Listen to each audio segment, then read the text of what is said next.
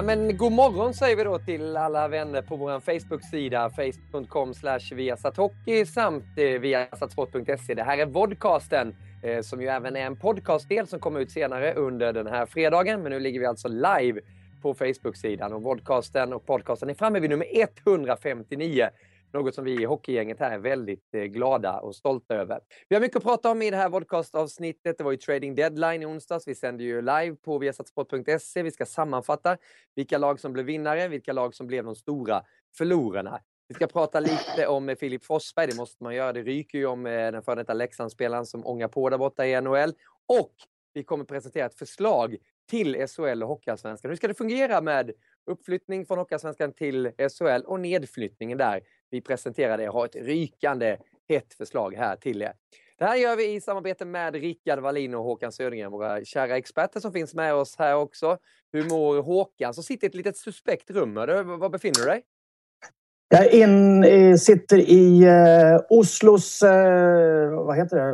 No, Norrad Center. Ah, jag, jag sitter i min sons eh, sovrum faktiskt. Han har massor med dataskärmar och spelattiraljer och hela paketet här. Så att, eh, det har jag ockuperat idag för det här. Då.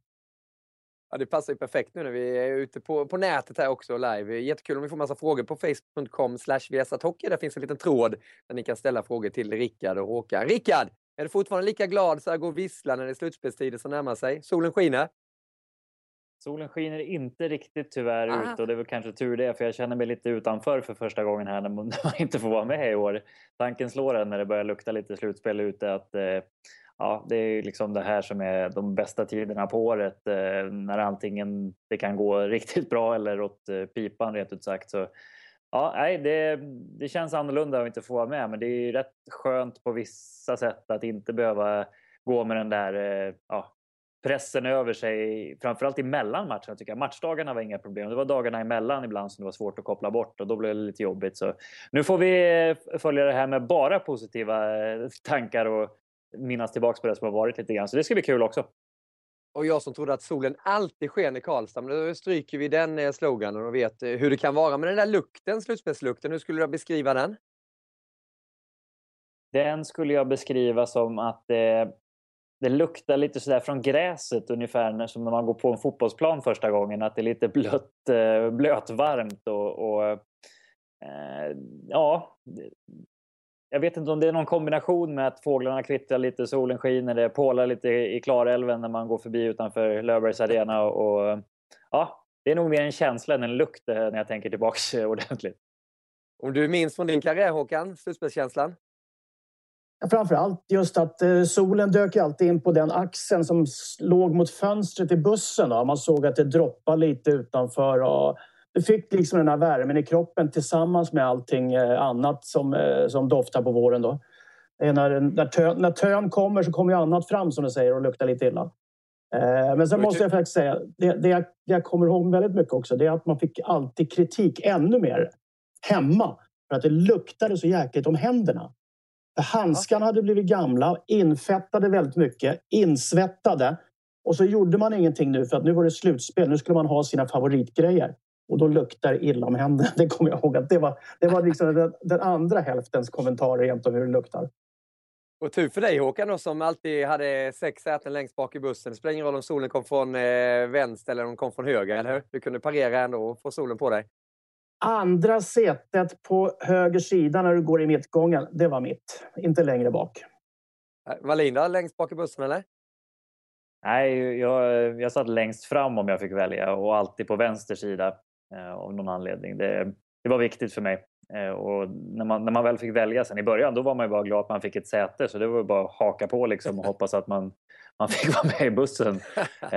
Men annars var det längst fram till vänster. Och så i slutet av min karriär, då lärde jag mig det där att jag var så stel när jag var av bussresan. Så jag tog med mig lite kuddar från så här, sittdyner som jag hade hemma från altanen. Och så lade jag ut dem och låg på golvet och försökte inte bli allt för ledbruten.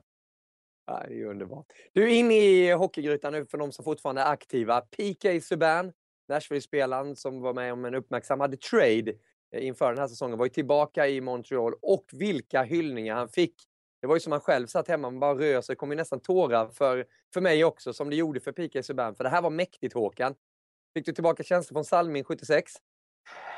Ja, något liknande, va? Och, och parallellen Torontos stora stjärna dåtiden, medan då Montreals stora eh, personlighet, får vi väl kanske kalla honom mera, eh, som då reflekteras i allt det arbete han gjorde på isen men också utanför med, med sin stiftelse och den eh, donationen till den här eh, sjukhusflygen som han var med och, och har satt upp där, va? Eh, då, det är ju liksom den respekten han får tillbaks i, i, i det här ögonblicket. Också var det rätt spännande att se där eh, fru Jean Boulevard som eh, var en stark eh, fan till Subban, hur, hur hon visas på skärmen hela tiden. Ja, det är häftigt. Rickard, under din tid när du var i N H L, fick du vara med om någon sån här hyllning till någon stor spelare där borta? Ja, alltså, i Toronto var det lördagar, så var det alltid någon form av ceremoni och då kom det ju in eh, ja, diverse personligheter på isen. Man antade vi Johnny Bower, den legendariska, nu ganska gamla målvaktshjälten där, och det är varje gång det kommer ut en, en sån spel. Wendell Clark var ut på isen någon gång och, och det är ju verkligen bifall då, men det är ju för sina hjältar eh, som, som har slutat eh, i de flesta fallen. Det här var ju häftigt. Man brukar göra lite så här i N H L att när det kommer hem en spelare som har, har betytt någonting för, för klubben, så ger man en liten eh, tribute som det kallas, och ofta mm. i något powerbreak. Eh, men det här gjorde man alltså före matchen och eh, väldigt snyggt, just eftersom det var så infekterad att den här traden hände då, och, och P K. Subban älskar ju Montreal och publiken älskade honom, och där man valde bort honom för var ju faktiskt Michel Therrien som har fått sparken. Jag vet inte om det spelade in, men eh, jättesnyggt att de gjorde det, och man såg ju det är äkta känslor när, när tårarna rinner på isen. Jag vet inte hur han kände sig när han skulle spela sitt första byte, men jag tyckte det var väldigt snyggt av Montreal framförallt att de, att de gjorde den här grejen före matchen och, och verkligen lät alla vara med och, och känna på det, även de som tittar på T V. Ja, och där har vi lite att lära hemma också. De är bra på det här, likadant när det ska hissas tröjor och så vidare. P K. Subban som gjorde en assist i den här matchen också. Nashville föll mot Montreal. Montreal vann på hemmais med två ett. Och det där var ju en trade inför den här säsongen. Nu är ju det fönstret stängt också. Det gjorde det tjugoett noll noll i onsdags. Håkan, om du summerar de här traderna, vilka, vilka är vinnarna? Vilken var den bästa traden i dina ögon? Egentligen så är det väl bara tre riktigt signifika trader egentligen som liksom man höjer på ögonbrynen lite för, och, och, och det, de kom ju lite tidigare i veckan egentligen. Det var Bishop, skulle jag vilja påstå, det, det var ju en sån här som folk väntar på, men ändå när den väl kommer så, så väcker den på ögonbrynen lite. Shattenkirk, självklart, det, det är ju liksom den stora grejen. Eh, och sen vet jag inte om inte Patrick Eaves var faktiskt den största forwardstraden. Och det säger ju rätt mycket, för Patrick Eaves är ju ingen superstjärna eller någon liknande. Så det var ju liksom ingen sån där riktig eh, kioskvältare som, som sprang iväg, förutom kanske då Shattenkirk. Resten var ju rätt sådär medels eh, som bytte lag. Men du, Washington som Shattenkirk gick till, behöver de Shattenkirk som du ser det? Ni, ni som har lite... Rätt? Ja, visst, jag förstår det. Ni som har lite historik, kommer ni ihåg Milan på nittiotalet var det väl, va? Som köpte upp varenda fotbollsspelare i Europa för att sätta dem på bänken så att ingen annan skulle få dem. Ja. Det var nästan lite den känslan. Ja, vi kan använda honom. Vi behöver honom inte, men ingen annan får han nu. Det är nästan lite sådana vibbar jag får av det. För dig, Rickard, nu när du har smält allt, det har varit några dagar här, Shattenkirk i Washington. Eh, ser du dem som solklara favoriten i Washington när de förstärkte så här pass också? Och blockerade bland annat av Pittsburgh från att få honom. Ja, nej, men jag håller med Håkan där. Det är klart att det, det är lite sådana vibbar. Däremot så kan de absolut använda honom, och, och man spelar honom i powerplay med Ovechkin och Bäckström där i första matcherna. Så det är ju en användbar spelare, även om det inte fanns något direkt behov där, eftersom han är det bästa laget i ligan poängmässigt och, och har legat med där framme länge då. Så, men, men de har ju inte klarat att leva upp till förväntningar, så man kanske måste vara lite överbra och, och, och om man nu får säga så, för att ta in Shattenkirk, det kanske ger honom för mycket credit. Men man kan göra det för man är en välskött organisation rakt igenom med lönetaket, och man har liksom inga sådana där plumpar när man tittar igenom hela klubben hur den är skött, så, så då har man chans att göra det. Och då kanske det är sista pusselbiten då som gör att man verkligen visar att man tror på laget och Eh, flytta lite fokus från de andra stjärnorna till Shattenkirk i en, i en period här inför slutspelet kanske är skönt. Så jag gillar den här värvningen mer och mer ju mer jag tänker på den. Eh, inte bara för att man tar bort honom från, från eventuella andra eh, ja, utmanare där. Och, och det är egentligen enda laget som blev klart bättre av traden också. Det var det bästa laget redan, så snyggt jobbat. Här hemma i Sverige så pratades ju nästan mest om en spelare som inte ens är över i N H L. Killen som vann guldgallret i hockeyallsvenskan, Jonathan Dahlén, som ju har ångat fram och visat prov på otroligt goda eh, spetskunskaper. Hans rättigheter flyttades ju över till Vancouver då, och Ottawa fick Alexander Burrows. Och vilken debut han hade, Södergren. Det blev lite sådär när det blev mycket samtal om en spelare. Vad är det här som händer? Så går han in och levererar direkt. Två mål blev det direkt för Burrows i Ottawa. Ser du på det? Det är klart som, det är klart som sjutton. Alltså, för oss så kanske den Dahlén-historien har blivit lite uppförstorad med tanke på att det, jag tror att många bryr sig mycket, mycket mer om nutid än vad man gör om framtid. Framförallt i Ottawas fall som spelar en hyfsad hockey, måste man väl erkänna. Och med det laget de eh, håller på och sätter ihop nu och, och drog in några nyckelspelare för, så tycker jag faktiskt att eh, det här visar ju bara att eh, de kanske har tagit ett rätt så bra beslut. Sen påstås det, och de påstår ju själva, att Dahlén egentligen var då fyra femma i deras så att säga, prospect pool där. Som de kanske ser möjliga storstjärnor vägen fram i tiden. Så att jag tror nog att det var, det var en smart trade. Jag tror inte de känner att de gav bort allt för mycket där ifrån Ottawa för den traden. Valle kastade in det. Smart trade, säger Södergren. Vad svarar du på det? Ah, jag vet inte. Det är klart att i och med den här Filip Forsberg Martinerat historien som hände för några år sedan så får ju vi i Sverige alla de vibbarna. Och den är ju katastrof i efterhand. Martinerat kom ju dit som en En spelare som förväntades göra skillnad på ett annat sätt än vad Burrows kommer vara i Ottawa. Och han misslyckades kapitalt. Och sen har det hänt det som har hänt med Forsberg. Så vi får se. Men det finns ju potential att den här traden kan bli lika illa faktiskt. Om nu Dahlén då fortsätter i sin stil. Däremot så kommer Burrows in med helt andra förväntningar i Ottawa. Både i och med ålder och med den utvecklingen han har haft. Och, och börja på det sättet han gjorde med två mål. Han kanske kan vara jätteanvändbar spelare i år och något år framåt, max tror jag. Så det är, det är helt andra förväntningar än, än där med Erhat Forsberg. Där Erhat då förväntades bli en toppspelare i Washington. Så lika illa kommer inte traden bli eh, oavsett, tror, tror jag i alla fall. Och det är mycket kvar för Dahlén att bli Filip Forsberg. För Filip Forsberg har ju... Ja, han har ju blivit en av de absolut bästa och nu hetast i hela ligan. Så det kan vi ju inte räkna med att det händer igen. Är du också inne på det spåret mellan Dahlén och, och Forsberg? Forsberg då, som ju gjorde... Ja, vad många poäng var det? Var det tio poäng på fem matcher? Något sånt där? Eller var det tio mål till och med? Det har inte hänt sedan Buré gjorde det tjugohundraett, eller? Ja. Ja, det var, Nej, det var, jag... det var det mållöst i senaste matchen. Ja. ja.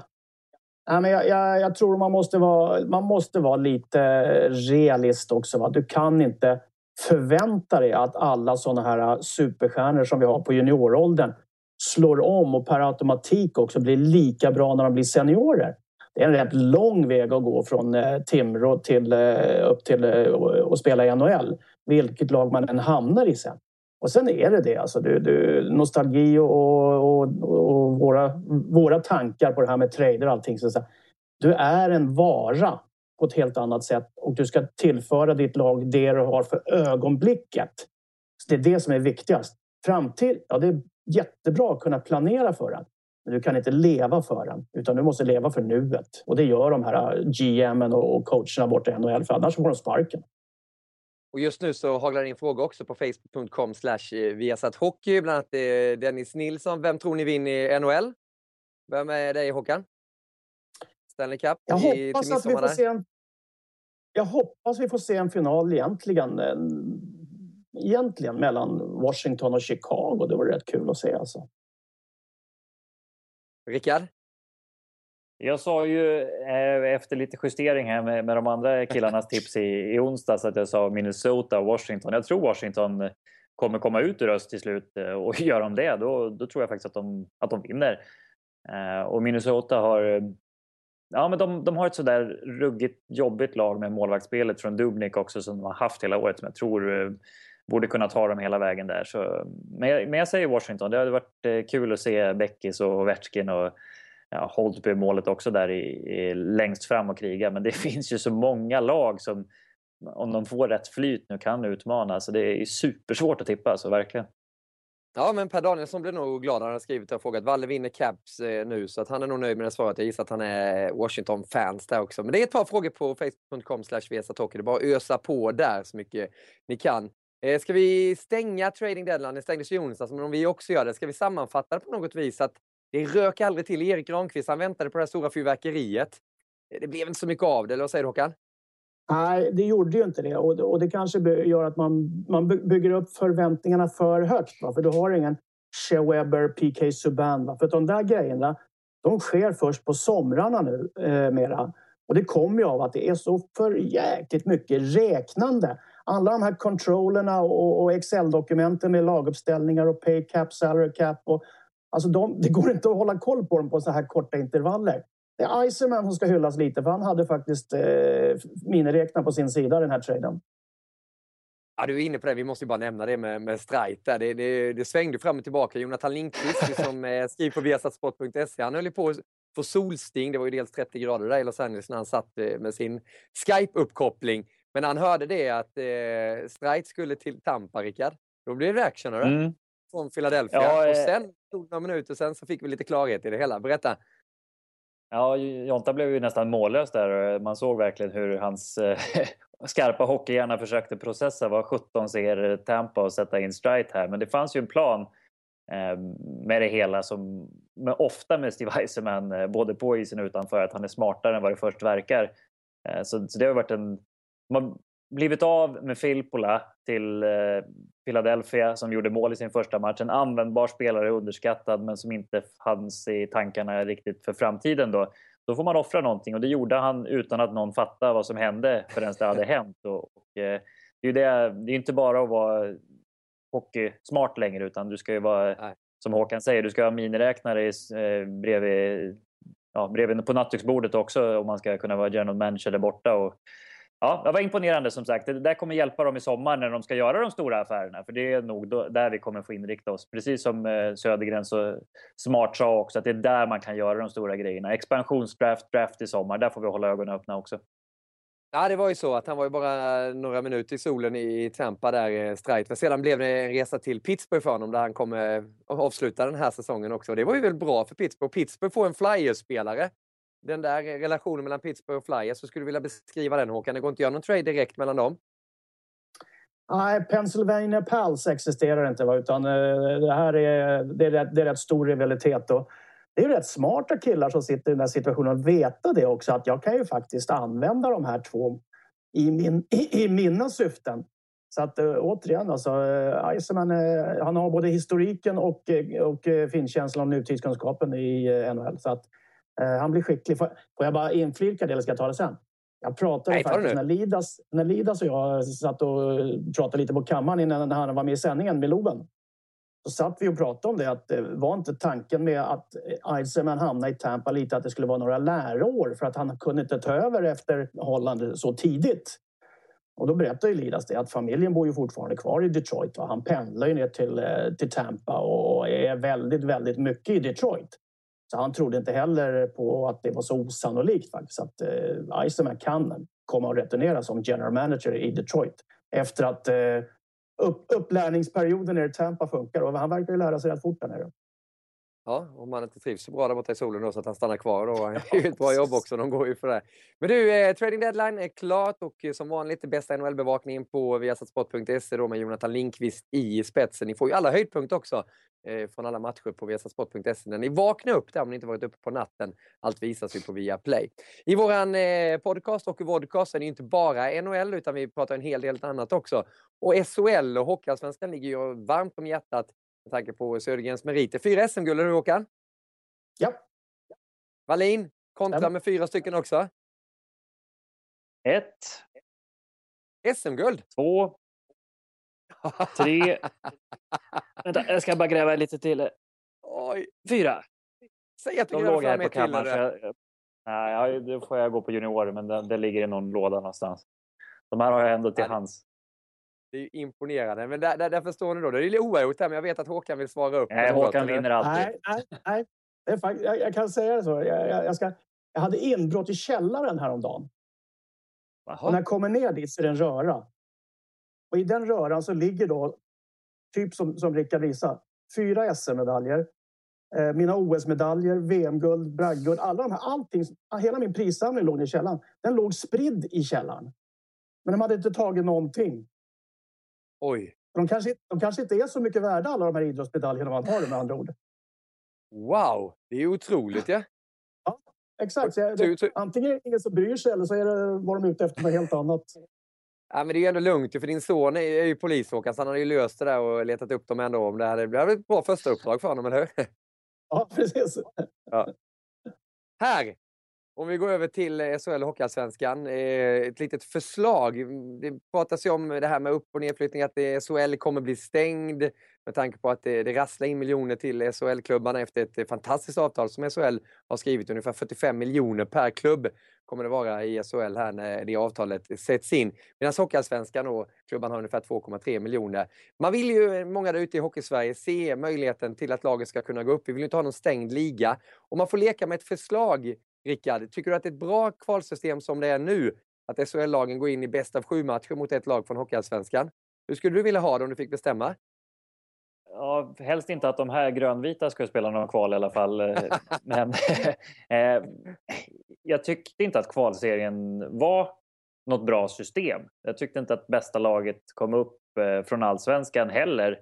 Eh, att man byter lag kan vara nog så komplicerat för att hålla kvaliteten eh, I, i botten av eh, S H L-elitserien. Om man utökat till fjorton lag, det är svårare ändå att hålla kvaliteten uppe där. Så jag är nog inne på att man är på rätt spår, men, men man kanske behöver göra någon slags justering där. Jag, jag gillar ju det systemet som är i Schweiz, där man möts, eh, de fyra sista lagen i, i högsta ligan möts i, i matcher bäst av sju, så man får fram en som ska möta vinnaren ifrån eh, i så fall då Hockeyallsvenskan, som på liknande sätt kunde spela så att man har spelat lika många matcher så att det blir jämnt på det sättet.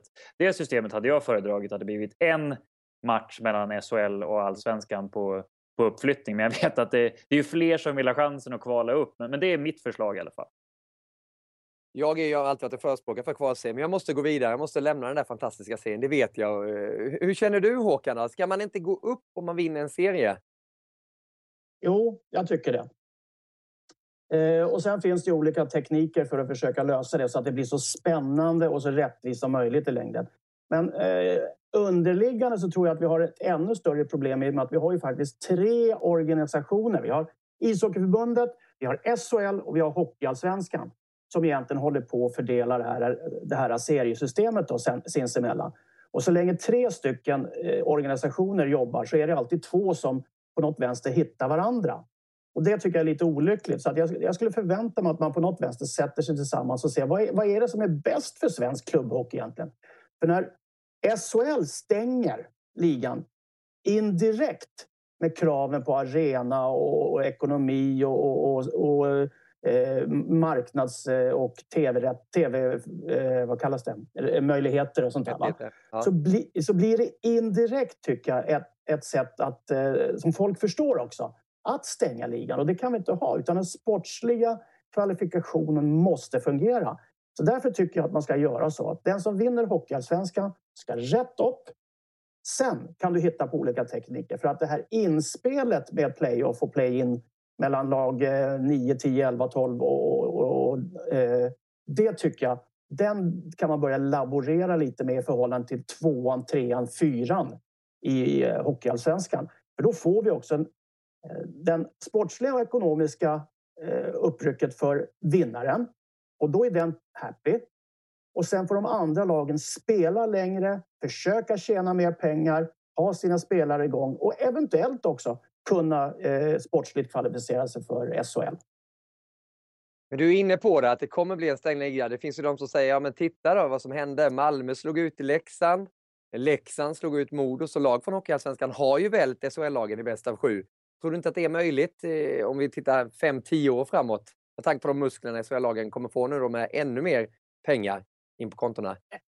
Nej, jag, tror, jag tror inte att, eh, att man rent regelmässigt i, i, genom Svenska Ishockeyförbundet kommer stänga den regeln. Men däremot så kommer det vara sådana olika steg. I Finland till exempel har man ju satt upp en ekonomisk gräns på att jag, jag tror att det är fem miljoner mark för att du ska så att säga, kunna få, eller fem miljoner euro, förlåt. För att du ska kunna få spela där. Du måste ha en omsättning på ett visst sätt. Du måste ha en arena. Så alla sådana små regelverk man sätter upp försvårar ju för de här lagen att komma upp underifrån. Och det är det jag tycker att den smyglåsningen av ligan, det är den som tror jag irriterar människor mer när man ser den. För du följer debatten också, gissar jag, Rickard, med allt det här att folk vill inte att det ska bli som N H L hemma, att det är så olika mellan Nordamerika och det svenska, den svenska idrottsstjärnan, där det måste finnas möjligheter till att gå upp. Annars så kommer det dö, om man tänkte på hockeysvenska lag och division ett-lagen. Vad finns för mening för dem? Ja, alltså, jag tycker att det ska finnas kvar systemet att det ska gå och, och ta sig upp. Men då måste man ju vara förberedd på att gå upp. Det går inte att tro att det ska komma ett lag med en halv för tvåtusen och, och klara av att spela. Då, då riskerar man ju att köra föreningarna i botten som det har hänt eh, så himla många gånger. Både på, ja, det, det där skiktet när man precis ska upp en serie är ju väldigt känsligt. Om det är så division ett eh, upp till allsvenskan eller tvärtom. Men, men det Jag, jag tycker inte att man ska, om man vinner allsvenskan, att man ska gå direkt upp alla fotbollen. För det, så har vi inte i Sverige. I fotbollen, så den som vinner serien vinner S M-guld. Så är det inte i Sverige. Vi kan prata med Skellefteå som har vunnit serien de fem senaste åren och två S M-guld. Hockeyn är slutspel. Det är så man vinner. Och det måste vara nog många matcher mot samma lag för att det ska bli rättvist och plocka fram det bästa laget. Sen kan jag också tycka när jag ser de här siffrorna. Man vet inte exakt hur, hur pengarna fördelas när det kommer ifrån en, en kvällstidning.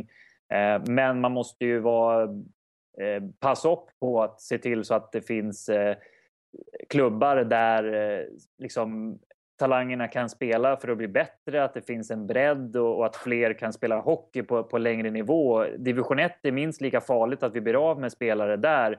Jag vet i Värmlandshockeyn här till exempel så finns det inte en enda division ett-klubb nu längre som eh, har varit traditionellt stark. Så det är ett jättemycket större problem än just det där kvalserien uppåt. Och sen måste jag få säga också det här play-in-spelet i S H L. Bort, skrota, åtta lag till slutspel. Fruktansvärt eh, förslag. Eh, ta bort det på en gång, tack. Eh, så där får vi inte heller glömma att det, det är faktiskt ett S M-guld vi ska spela om. Vi kan inte lägga allt fokus där nere på... på bottenregionen, för de bästa S H L-klubbarna förtjänar att få alltså uppmärksamheten också, att vi lyfter slutspelet i, i, ja, i svensk klubbhockey så att det blir en merit att vinna S M-guld. Då får man hit toppspelare till ligan också. Så du som Håkan stack iväg, blev du så upprörd Håkan, eller, eller höll du med eller att du skulle hylla? Jag fick, jag fick en liten uh, gäst. Hunden. Ja, det var Molly. Ja, Molly. Nej då, eh, men jag må, alltså, vad, vad, vad, vi, vad problemet många gånger blir, det är ju liksom hur man förmedlar det här budskapet, vad man är ute efter från S H L. Och när S H L som topplag eller topporganisation eh, nästan på ett sätt som en kartell då i, det, i det läget sitter och dikterar villkoren till de som ska komma upp och spela med dem, då blir det alltid fel. Och då blir det eh, en olustig känsla. Så att jag tycker att på något vänster så måste hela den här debatten läggas till antingen en stor organisation som är då Svenska ishockeyförbundet som bestämmer att det här är det bästa för svensk ishockey. För nu bestämmer de fjorton eh, S H L-klubbarna vad som är bäst för S H L-klubbarna. Och det kanske blir lite fel. Va? Det är ungefär som att, att, att pissa på grannens tomt hela tiden men inte vill ha något på sin egen. Så att, eh, det tror jag är, ger hela debatten en slagsida. Mer och lättare gå upp. Får, får jag komma med ett litet förslag bara? Jag som inte varit aktiv spelare, men bara, bara, bara en tanke. Jag har gett upp också det där med, med kvalserien såklart. Men jag är också inne på det här att eh, som Rickard säger, åtta lag till slutspel nu också. Det, det, det blir helt fel annars. Det är fjorton lag i en serie. Det räcker med åtta lag i slutspel i S H L. Jag tycker att lag fjorton är lag som blir sist i S H L. Åker ut direkt. Det ska finnas den pressen. Det är elitidrott. Det handlar liksom om att kunna prestera det laget som kommer sist. Åker ner till hockeyallsvenskan med en fallskärm också. Inte från det laget som går upp utan det har man gjort upp i ligan tidigare så att det blir en summa. Sen beror den summan på hur många lag som får lämna. Lag ett i hockeyallsvenskan tar den platsen istället för lag fjorton i S H L. Är ni med så här långt? Ja. Härligt. Lag tretton i S H L är lag som kommer näst sist. Kvala. De är redan klara för kval. De gör sig redo för det. Lag två i hockeyallsvenskan också klara för kval. Kommer möta lag tretton då. I bästa fem eller bästa sju. Det spelar inte så stor roll för mig. Men de, de kommer mötas. Sedan vill jag ha den här, en liten slutspelserie för lag tre till sex i hockeyallsvenskan. Där det nu är lag tre till åtta som spelar, eller hur? Nu blir det lag tre till sex istället. Mm. Där ettan får kvala mot antingen lag elva eller tolv i S H L. Så att det inte blir ett skikt från lag åtta och så händer ingenting. Utan det ska vara lite känsla och nerv även för de lagen som kommer elva tolv i S H L. Alltså tredje, tredje och fjärde sist. De spelar inte en playout de två lagen, elva och tolv i S H L.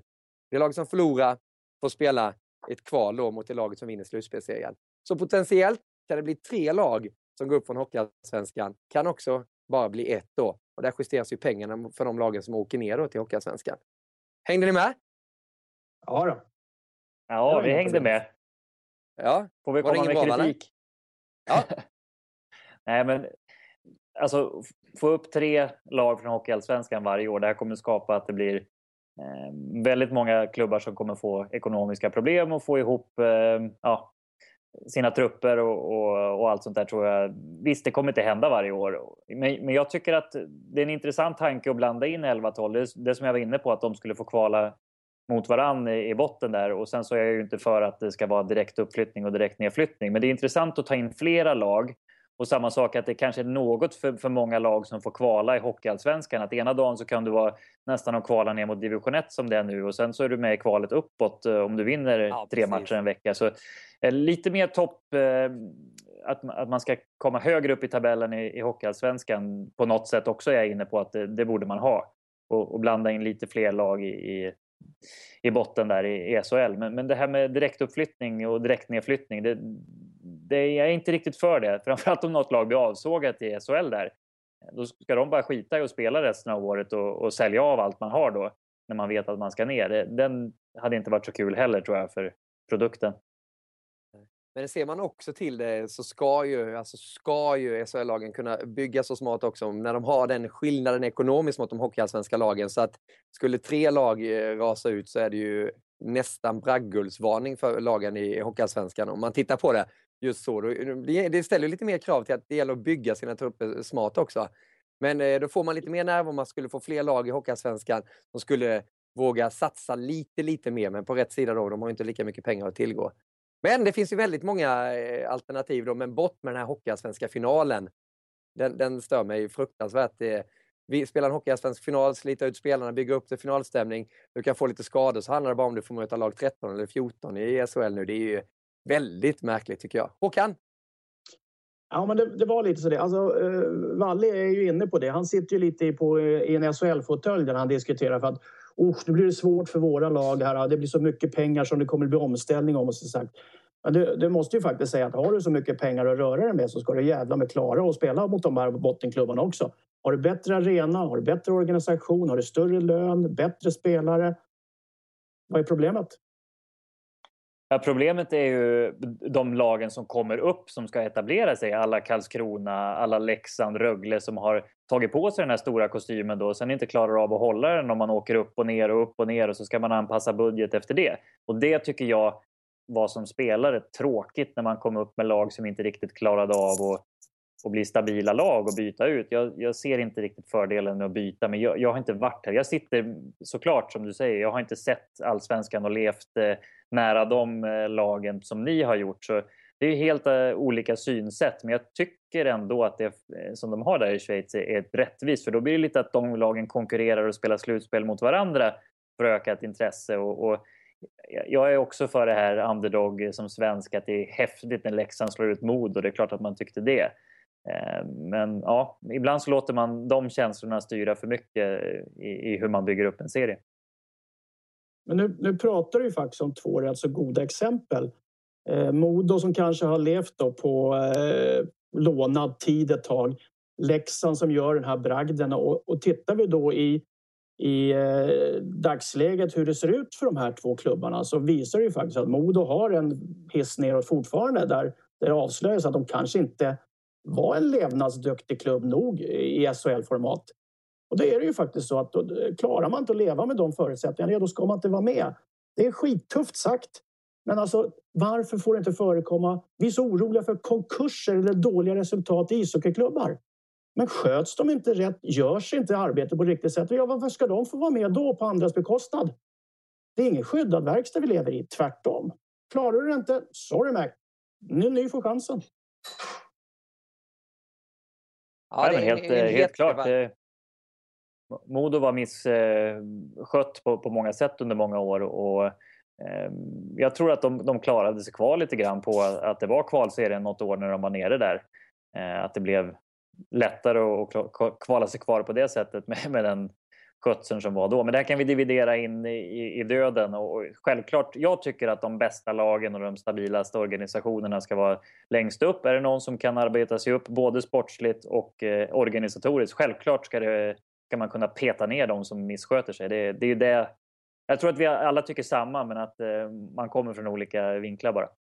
Ja, och så är det, och det ska vi när vi avslutar här också bara säga att det är ju för svensk ishockeys bästa. Svensk ishockey, okej okay, alla lag mår inte bra, men när S H L och S H L, S H L ska ju hyllas som, som skriver sånt här jättebra avtal, det bästa i svensk idrott. Det är ju bara att säga grattis och visa vilken stor sport och populär idrott ishockey är. Så all respekt till det. Sen vill man ju bara få det att bli rätt så att vi verkligen får fram och fortsätter producera så många bra hockeyspelare. För ishockey utövarmässigt är det ju inte så där våldsamt stor sport om du jämför med ishockey, golf, innebandy, eller ishockey, fotboll menar jag. Fotboll, golf, innebandy, så är det inte så jättemånga. Så att det behövs ju varje steg där. Men det är en intressant debatt och det kommer säkerligen hända mycket där. Det var kul att diskutera det med er, Rickard och Håkan. Får jag säga en sak till bara? Ja, japp.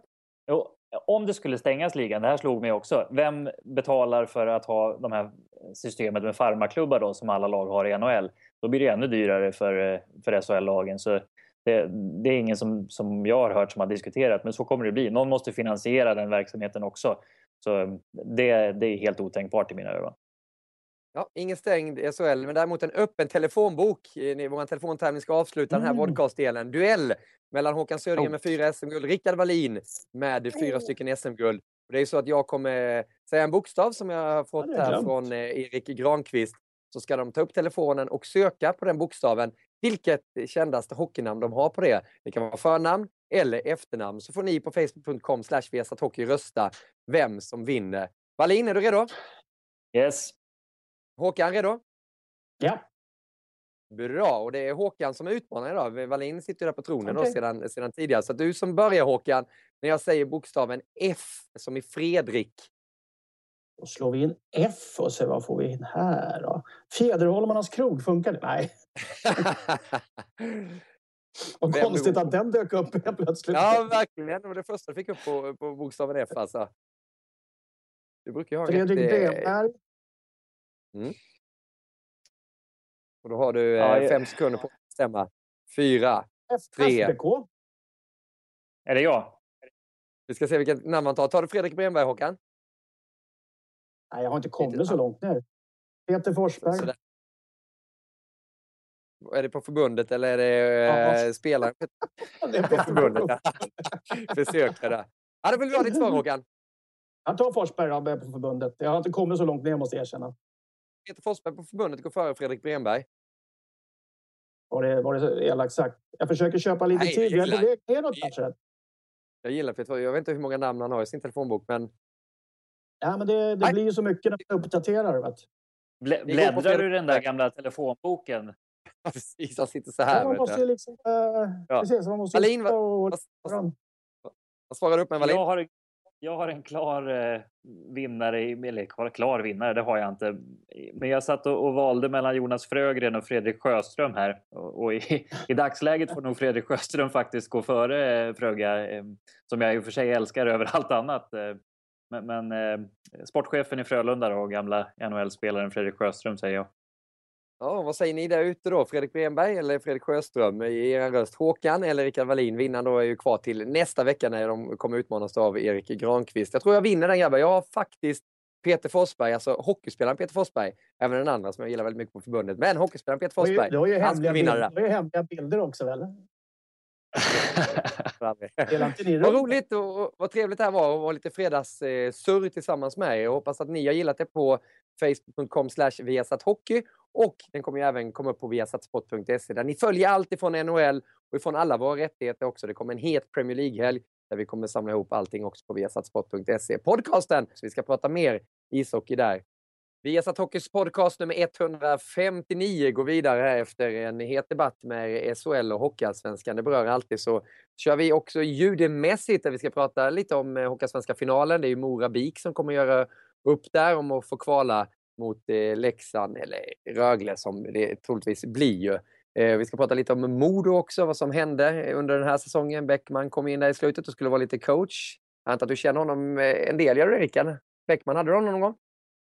Nej, faktiskt inte. Men jag känner hans son när han spelade tillsammans i, i juniorlaget. Så, men jag, jag har träffat honom någon gång sådär och hört lite stories eh, både från juniorlaget som han hade i Färjestad och A-laget. Eh, det är ju en, en eldig herre.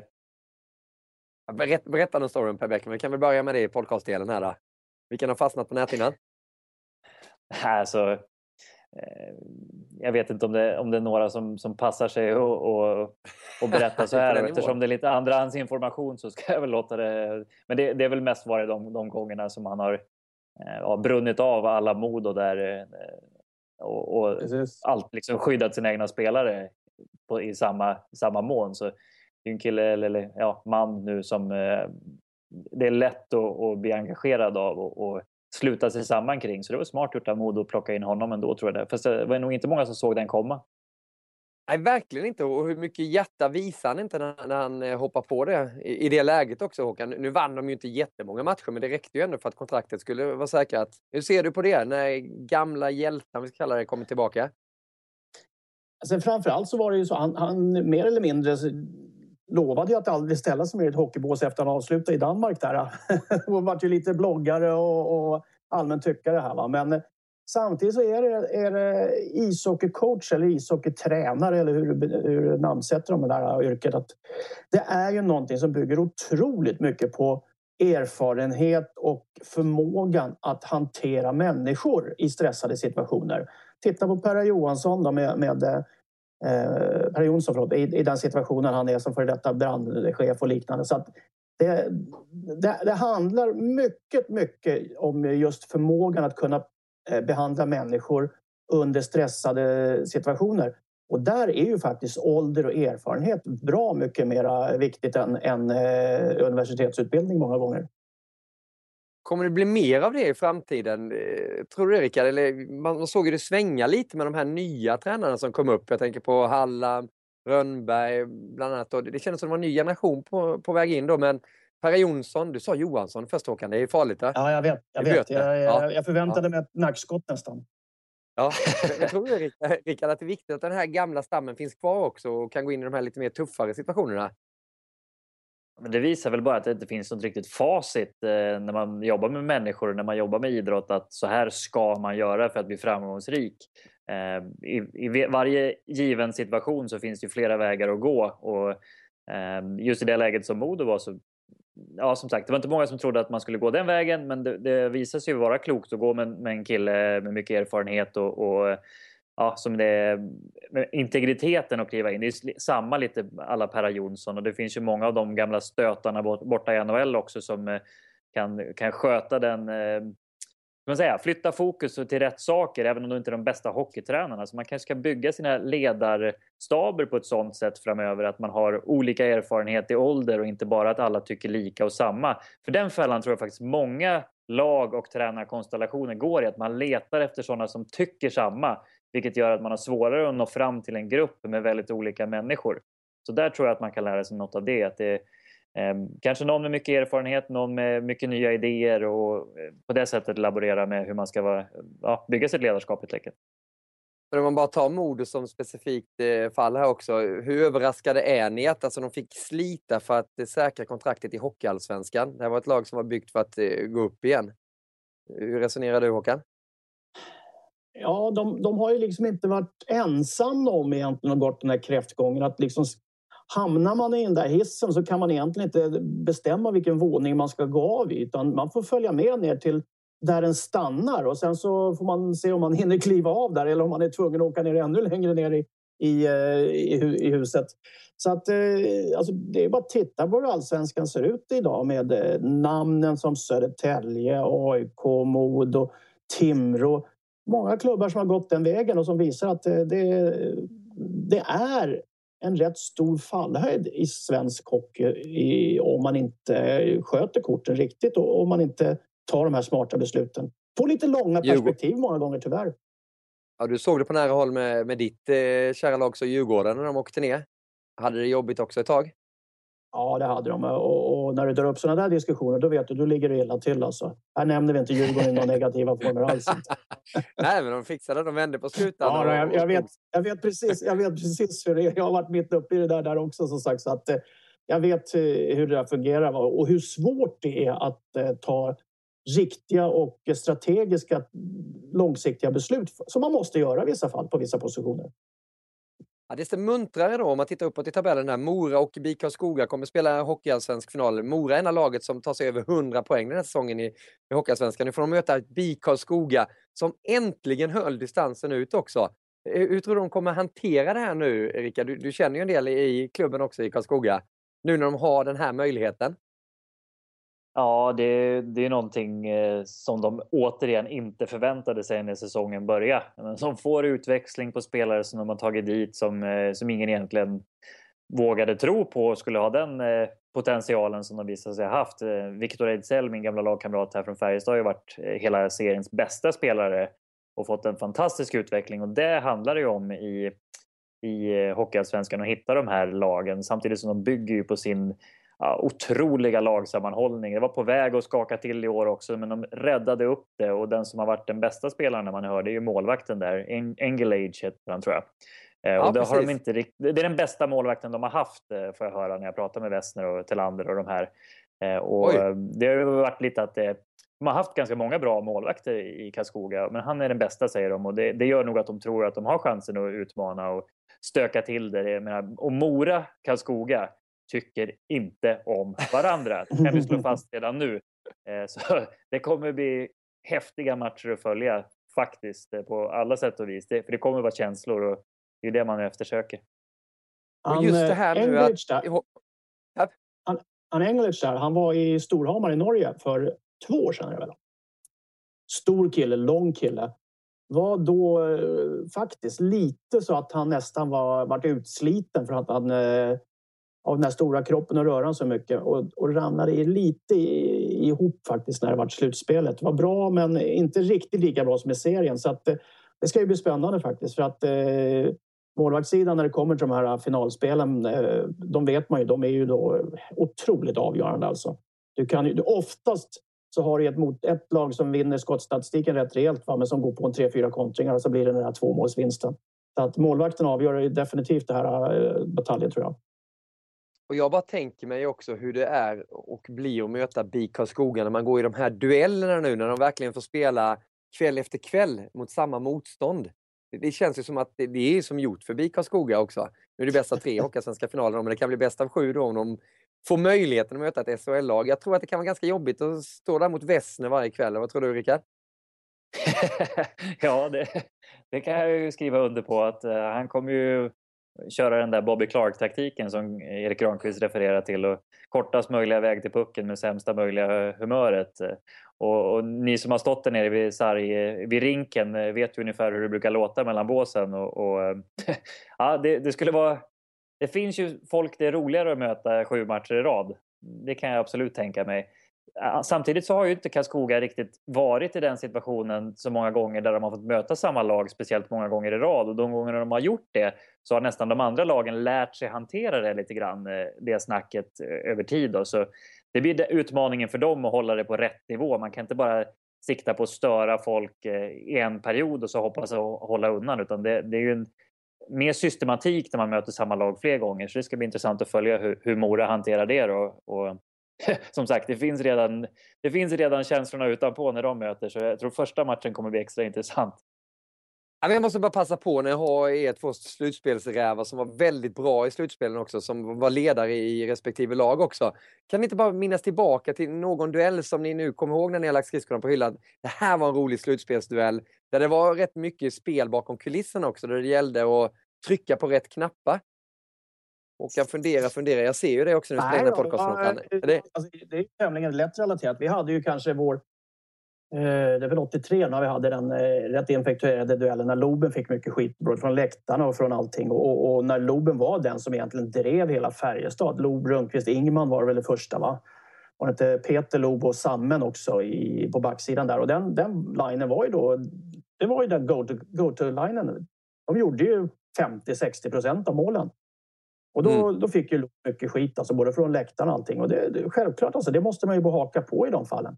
Och det är faktiskt... Hur gjorde du det då? Man, nej, men, ja, men alltså, man, man fortsätter ju bara bygga på det. Man, man, man går utåt och säger ja, vi tycker det, ja, det är väldigt synd att de gör det, men man måste acceptera att, de är, att supportrarna är in, har en inlevelse och allting. Så man, man liksom Man, man förstod ju att man, där kan vi ha glädje av, så det är bara att låta dem fortsätta. Och sen ett tillägg mer på det då, så valde vi för första gången, jag, jag har inte varit med om det förut faktiskt vid något tillfälle, men då valde vi Michel Therrien skulle punktmarkera Loben till exempel en match, bara för att irritera honom. Och det har jag aldrig varit med om i hockeysammanhang, men det är liksom, man bygger lite på det där att irritera motståndaren lite så den flyttar fokus. Om du tittar på det, Rickard, vilken duell har varit roligast för dig?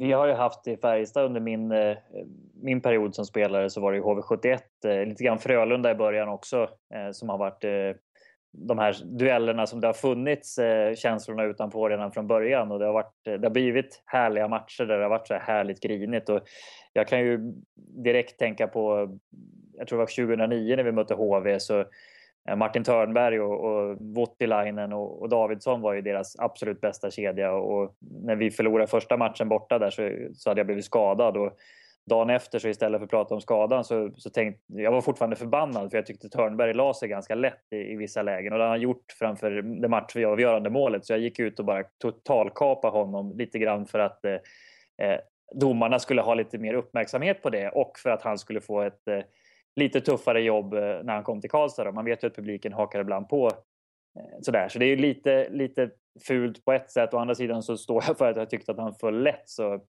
eh, man, man gör ju sådana där grejer som Håkan säger för att flytta fokus. Och, och det bet ganska bra, för hans kommentarer i media. Det, det kände ju att eh, jag behövde ju inte säga något. Jag behövde bara åka runt och titta på honom. Och så kunde någon av mina lagkamrater påpeka om det var någonting. Och, och, han hade lite svag, svag, svårare med målskyttet, lyckligtvis resten av serien. Och det var ju det, det, den absolut bästa målskytten de hade. Jag är ju ett par med Wottilainen där. Så det var ju, stoppar man inte dem, då hade vi inte en chans att vinna. Så, så enkelt var det.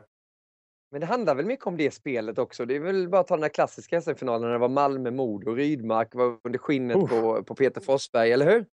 Det är mycket det spelet, och numera när det finns det här med, med Twitter och Facebook. Alltså du kan ju få ut dina kommentarer och påverka allt på ett helt annat sätt. Det är en helt ny värld ute nu.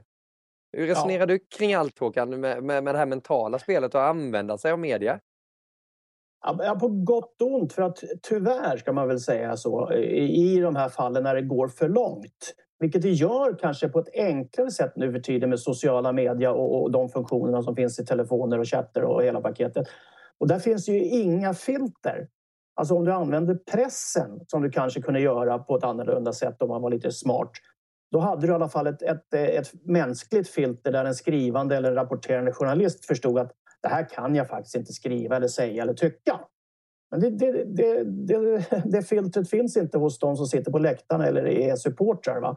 Och då tror jag tyvärr att det kan bli skadligt i överkant.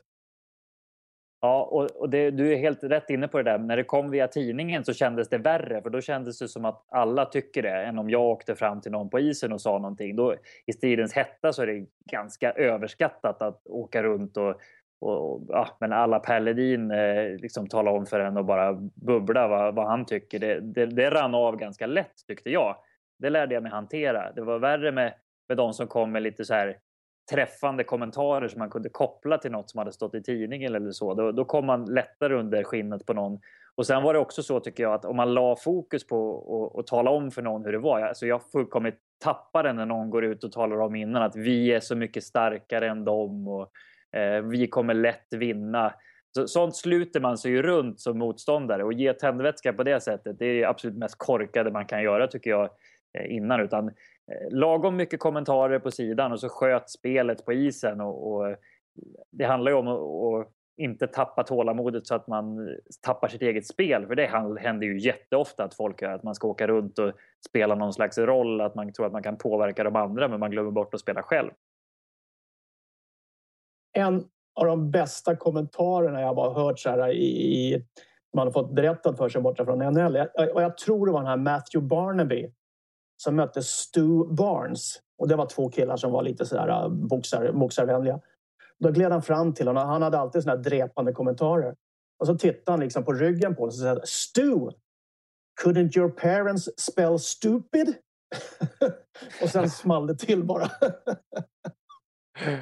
Ja, men det, det är väl mycket sånt där på isen. Du var inne på, på Ledin, att han bubblade mycket. Han är som bubblar mest, eller gjorde det ute, Rickard. Eller fanns det andra där i S H L som, som höll på mycket? ja, jag undertecknad var väl inte den bästa på att hålla tyst i alla lägen heller. Men det var väl i och för sig Ledin och, och Jemtien och eh, några till som var de som hamnade i de situationerna, eftersom deras lag ofta var med långt också, så man la märke till då att, att de var jobbiga. Sen så tog de på sig det, den rollen. Emil Kåberg hade på ett annat sätt att han, han spelar hårt, och sen så kom han med sin lilla, lilla sin något nasala röst och, och närkemålet så la han någon kommentar efter att han hade kört över någon helt, och eh, den, då kunde man liksom inte låta bli att skratta åt det. Det var på ett helt annat sätt som det blev psykande. Det, den roligaste grejen med honom, det var när, när vi mötte A I K, eh, när Pelle Pressberg var hos oss eh, i Färjestad tjugohundraelva, så, så hade ju han eh, varit inblandad med, med A I K med Leksand också, så när han spelade där så åkte han runt innan matchen och, och fick eh, Pelle Pressberg är en, ja, ni kan fylla i resten. Och eftersom han hade bytt lag då, eller hur det nu var. Och då kommer Emil och glider fram till honom. Ja, vadå då? Det är ju det. Och då, då var det liksom helt avdramatiserat för alla oss. För ett jäkla tryck mot Pelle eh, när hela hovet hänger på sådär. Så, men han skötte det, ja, alltså prickfritt också. Han hade det väl värre mot Djurgården i början av sin karriär, när det var snack om ambulanser och Marcus Nilsson och, och gänget som var på han. Eh, och, och då gjorde Kulon Lennartsson någon grej om att han gick ut och, och pratade inför någon match också, minns jag, att eh, man skulle flytta fokus över till något annat, och det, det lyckades väl hyfsat med facit i hand också. Det, det är jobbigt att behöva svara på frågorna efter varje match, eh, om det är jobbigt mer än kanske själva stunden på isen. Mm. Vilken arena hör man mest kommentarer från? Är Hovet? Alltså både bästa och värsta arenan att spela på? Eller upplevde du det som, som aktiv, Valle? Eh, ja, men Hovet var ju såklart en, en, en häftig arena att spela. Nu spelade inte jag slutspel där speciellt många gånger, utan det var Globen när vi mötte Djurgården på den tiden. Och, och eh, Globen är all ära, men den är inte riktigt lika intim som, som hockeyhall. Sådär. Skandinavium, eh, Frölundaborg. Där har jag ju spelat slutspelshockey. Det är ju där som klockan har stannat med någon sekund kvar också, när, när det var någon som tryckte på knappen, fast det var tydligen ett fel i systemet. Den stannade nitton femtiosju när vi kvitterade. Men där var ju liksom, publiken hängde över. Det, det var en klassisk gammal hall som hade egentligen inget som man önskar mer än stämningen där inne. Så det, det var väl den häftigaste, och då hörde man nästan vad folk tänkte på läktaren. Så. Mm. Ja. Jag säger den. För dig, Hå- för dig Håkan? Allting norr om Slussen, då hörde man ju Stockholms jävlar. Allting, allting söder om Slussen, då var det ju också Stockholms jävlar. Alltså, så att det egentligen var det inga... Det var, det var rätt unisont att man var hatad överallt. Så att det var inget speciellt. Men det, alltså, det, det, det, det, det, bygg, nej, men det, det byggde ju lite på det. För vi, vi frågar ju alltid vid de tillfällena, har inte ni tunnelbana här eller? Så att det, det, vi, liksom, vi kontrar ju hela tiden. Man lärde sig det rätt fort faktiskt. Men jag var, var det någon faktiskt, som jag, saknade jag det? Ja, ofta när man skulle hem sent. Men eh, jag ska faktiskt säga det, att jag, jag pratade väldigt, väldigt lite på banan. Tvärtom. Jag är uppfödd då, liksom under Iceborg. Man sa ingenting. Ja, precis. Så att istället för att, för att säga massor med saker så väntade jag, så slog jag. Jag måste faktiskt erkänna det i vissa tillfällen, att det var rätt medvetet många gånger. Bättre att slå först och, och slippa bli nedslagen. Och då kommer ju alla som lyssnar på den här podcasten komma in på Matte Alba som vanligt, eller hur? Ja, den den försvinner aldrig från dig, Håkan. Nej, det gör den inte. Den, den, den hänger kvar. Ja, den hänger kvar. Det är på gott och ont, får man väl säga. Ja, så är det. Men på tal om slutspel också, vi måste bara titta in i K H L-världen. Gagarin Cup är ju igång, och Rickard, du kommenterade. Var, var det din eh, debutkommentering i med rysk, inte rysk kan vi inte säga, för det är inte bara Ryssland. Det var ju Finland också. Det var ju C S K A mot Jokerit. Hemmaplan för eh, Jokerit. Hur var det? Ja, det var, det var min debut som sagt i K H L-sammanhang, och, och det krävde ju lite extra att läsa på alla ryska uttal, men eh, Vincent Stenberg där, han tog hand om mig på ett bra sätt. Sen var ju matchen eh, lite speciell, för det var väldigt stora styrkeförhållanden, eller skillnad i styrkeförhållanden. C S K A var fullkomligt överlägsna både på laguppställningen och i praktiken, och det där har väl Jokerit kommit på, så det slutade med att det var två lag som försökte ta ut varandra med styrspel, och, och det hände väldigt lite från början, men, men C S K A åt upp eh, Jokerit till slut, och de ser ju de ser ut som en verklig utmanare med Sorokin i kassen där också, som är eh, ruskigt stabil. Det, det blir en utmaning för, ja, det kanske blir Sankt Petersburg de som stöter på varandra, var det lider, va? Ja, vilken match det där kan bli om de skulle drabba samman. Håkan, du, jag vet att du tittar väldigt mycket på K L och alltid gjort det också. Ni följer det i ja. våra kanaler också. Vilka är, vilka är favoriterna till att ta hem det den här säsongen? S K gäller ju som favoriter i och med att de spelar... Ja, de spelar ju kanske en gammal, gammal sovjetisk hockey med mycket offensiv. Det, det är väl inget tvivel om det. Och sen är ju det liksom det, the powerhouse of K H L som de kallar sig själva till och med. Med den, med den budgeten och allting de har. Alltså, de har ju spelare som... De hämtar ju bara det de vill. Så att det är självklart, det är ju laget att slå. Va? Men, eh, sen har du, sen har du eh, kanske världens bästa hockeyspelare utanför N H L, va? Som på något vänster dominerade förra året och, och snöt eh, alla för guldet. Mozyakin och, och kompani borta på eh, östsidan, eller västsidan där, va? Som är, kan, kan bli eh, tunga på vågen. Att... Eh, västsidan i sig med C S K, S K, Jaroslav, allt. De kan ju börja slita ut varandra faktiskt. För att den, är, den sidan kanske är lite tuffare, lite bredare i topp i. Så att det faktiskt är en möjlighet att de sliter sönder varandra till den sista finalen. Mozyakin, man är så förundrad att eh, ja. han aldrig har spelat i, i N H L. För vilken lirare! Du måste ju möta honom ja. flera gånger, Wall, i landslaget. Ja, eh, men det är samma sak där. Att ha, han har ju varit en gudabenådad spelare under flera år. Men han har inte riktigt fått det där jättelyftet kanske på internationell nivå. Som att han har varit den spelaren som han har riktat in sig på. Det har alltid funnits... Eh, jag vet inte, Morozov som var, spelade första fiolen länge där. Och sen tog man in... Eh, Ja, sina N H L-ryssar till, till V M varje år. Så han hamnade lite i bakvattnet och var liksom inte den som han byggde laget runt. Men han har hållit i och blivit bättre och bättre. Det är nästan lite jägervarning på, på honom när man ser resultaten den här säsongen. Var han trettiofem, va? Ja, han kan nog ligga rätt. Han är, precis, han är börjar bli till åren som sagt. Och, men det är som du säger. Alltså det, han måste ju vara född med målsinne. Va? För det, dels, på det sättet som han spelar, det, det kan man liksom inte träna sig till, utan det är sånt där unikum som eh, han skjuter och så går den in. Va? Det är lite loben över annat. Det, det studsar och hoppar, men det studsar alltid åt rätt håll för honom.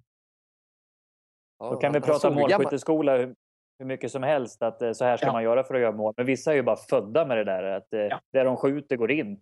Eh, spelar ja. ingen roll, de, de tänker inte, de bara gör det. Mozyakin har gjort fyra åtta fyrahundraåttiosju matcher, Håkan, i K L, femhundranittiosju poäng.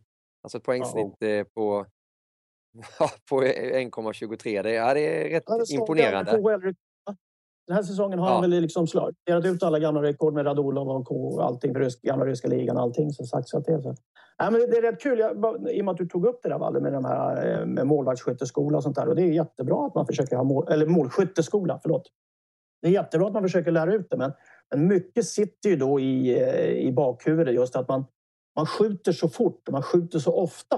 För det är ju frekvens det handlar om. Så skjuter du fort och skjuter ofta, ja, ju fler mål kommer du göra. Så att det, det, det gäller lite att man, eh, man får stå ut med att bli kallad kanske egoist i unga år för att man, eh, man har den mentaliteten. Eh, men du kommer definitivt att bli skyttekung då också om du skjuter ofta och, och fort. Bra sagt, Håkan, egoist liksom. Det handlar om, det är ett lagspel, men ett lag vinner ju om någon skjuter och gör målen och går ut på att göra mål. Ju. Så skjut, våga skjuta, det är tufft att göra mål, eller hur? Ja. Jag vet inte nu, nu slänger jag ut en, en, en avslutningspunkt till dig, Håkan. Jag vet inte om du har gjort någon lista till den här veckan? Det har varit en lite speciell vecka. Nej, eh, det har jag inte. Nej, du har inte det, va? Nej, då, då får vi, då, då, då, då vill vi höra missa. Ah, jag vill bara höra en liten avsnitt, får jag en hyllning till Petrov som gick bort i veckan, en, på tal om ryska storspelare. Det, det var ju en spelade... tung förlust för hockeyvärlden. Ja, det var det. Jag spelade faktiskt eh, två landskamper redan nittonhundrasjuttionio mot det gamla Ryssland. Och då var det Petrov, Michailov, Vasiljev på backen, Gusev, eller Gusarov, Gusarov tror jag hette, va? Ja. Och, men sen så var det någon på vänsterkanten, för då levde ju inte Charlamov. Men, och så jag spelade ett antal matcher mot, eh, mot Petrov faktiskt. Och det var ju nästan så där att när man tittar på honom så, så stod man på samma is som man, så liksom skakar man på huvudet och nöp sig skinner, för att det var ju en spelare som man egentligen bara hade sett upp till. Hela den första, den kedjan där, det var ju den man hade levt, jag hade växt upp med och sett hela vägen. Så att det, det var lite som att ställas mot barndomsidol då. Jag brukar alltid hålla fram alla bra högerskyttar. Petrov var en av dem. Ja, det är bra. Du har mött alla de där. Och så Fetisov, ja. Larionov, Makarov, Krutov, Kassatonov. Ja. Ja, det är kul. Det är den härligt att ha dig med. Och kan få de här nostalgiska tripparna också då. Eh, som avslutning, Rickard, du gör match i helgen, N H L, eller hur? Stämmer bra. tjugotvå noll fem på söndag så är det Calgary New York Islanders, som ju inte på förhand låter som någon jätte... Alltså affär när man bara tittar, men kolla vart lagen är nu. Det är två lag som jagar och som är kanske i det mest intressanta skedet av tabellerna på respektive sida. Så häng med där, tjugotvå noll fem. Det blir, det blir kul! Det är klart det blir. Alltid så eh, när det är ishockey. Alla sändningstider på viasatsport punkt se. Ja, men det är rätt kul att du tar upp den. Calgary är en liten sån där outsider som kan... Eh, precis hankas in i slutspel, och när de kommer till slutspel så har de ett rätt så bra lag nu, alltså med bra målvakt, bra backar som allt det här. Då fick de den här Curtis Lazar från Ottawa nu i, i deadline här, och det är ju en gammal oslipad, eller gammal, en ung oslipad juvel som till, får, kommer att träffa gamla tränare och framförallt gamla juniorlandslagspolar och juniorpolar igen, va? Så att stänker han upp och lever upp lite, då har de faktiskt en tredje och fjärde line som kan producera i Calgary också. Då kan de bli riktigt bra. Så är det. Vi lutar oss tillbaka i helgen, direktör Södergren, och bara njuter och lyssnar in vad Wallin hittar på. På söndag, jag vet inte vem jag har, kommenterar med. Vet du, Valle? Holmgren. Holmgren, perfekt. Då håller vi oss vakna. Holmgren går igång. Söndagskvällen är perfekt. Jag kan inte luta mig tillbaka tyvärr. Jag har slutspel på lördag. Kvalspel på söndag i, i norska ligan här. Men jag ska sitta upp och lyssna och titta på er också. Det lovar jag. Bra, då känner du den här härliga slutspelslukten som Rickard Wallin pratade om när vi inledde våran vodcast, som ju ligger färsk och klar på viasatsport punkt se. Ni ser den även på Facebook-sidan. facebook punkt com slash viasathockey, där vi pratar om traderna som var i N H L, hyllningen till P K. Subban. Gå även in på S H L-förslag. Vi tycker det ska fungera då med upp- och nedflyttning från S H L och Hockeyallsvenskan. En het debatt där mellan Södergren och Wallin. Missa inte den. Jättetack Håkan och Rickard att vi fick ta en timme från er i anspråk. Och njut av helgen. Tack själv. Mamma. Och till alla lyssnare och tittare. Ha nu en härlig hockeyhelg och glöm inte bort allt som finns på Viasat Hockey och viasatsport punkt se. Så hörs vi igen och ses vi nästa vecka. Hej hej! Ja. Yeah.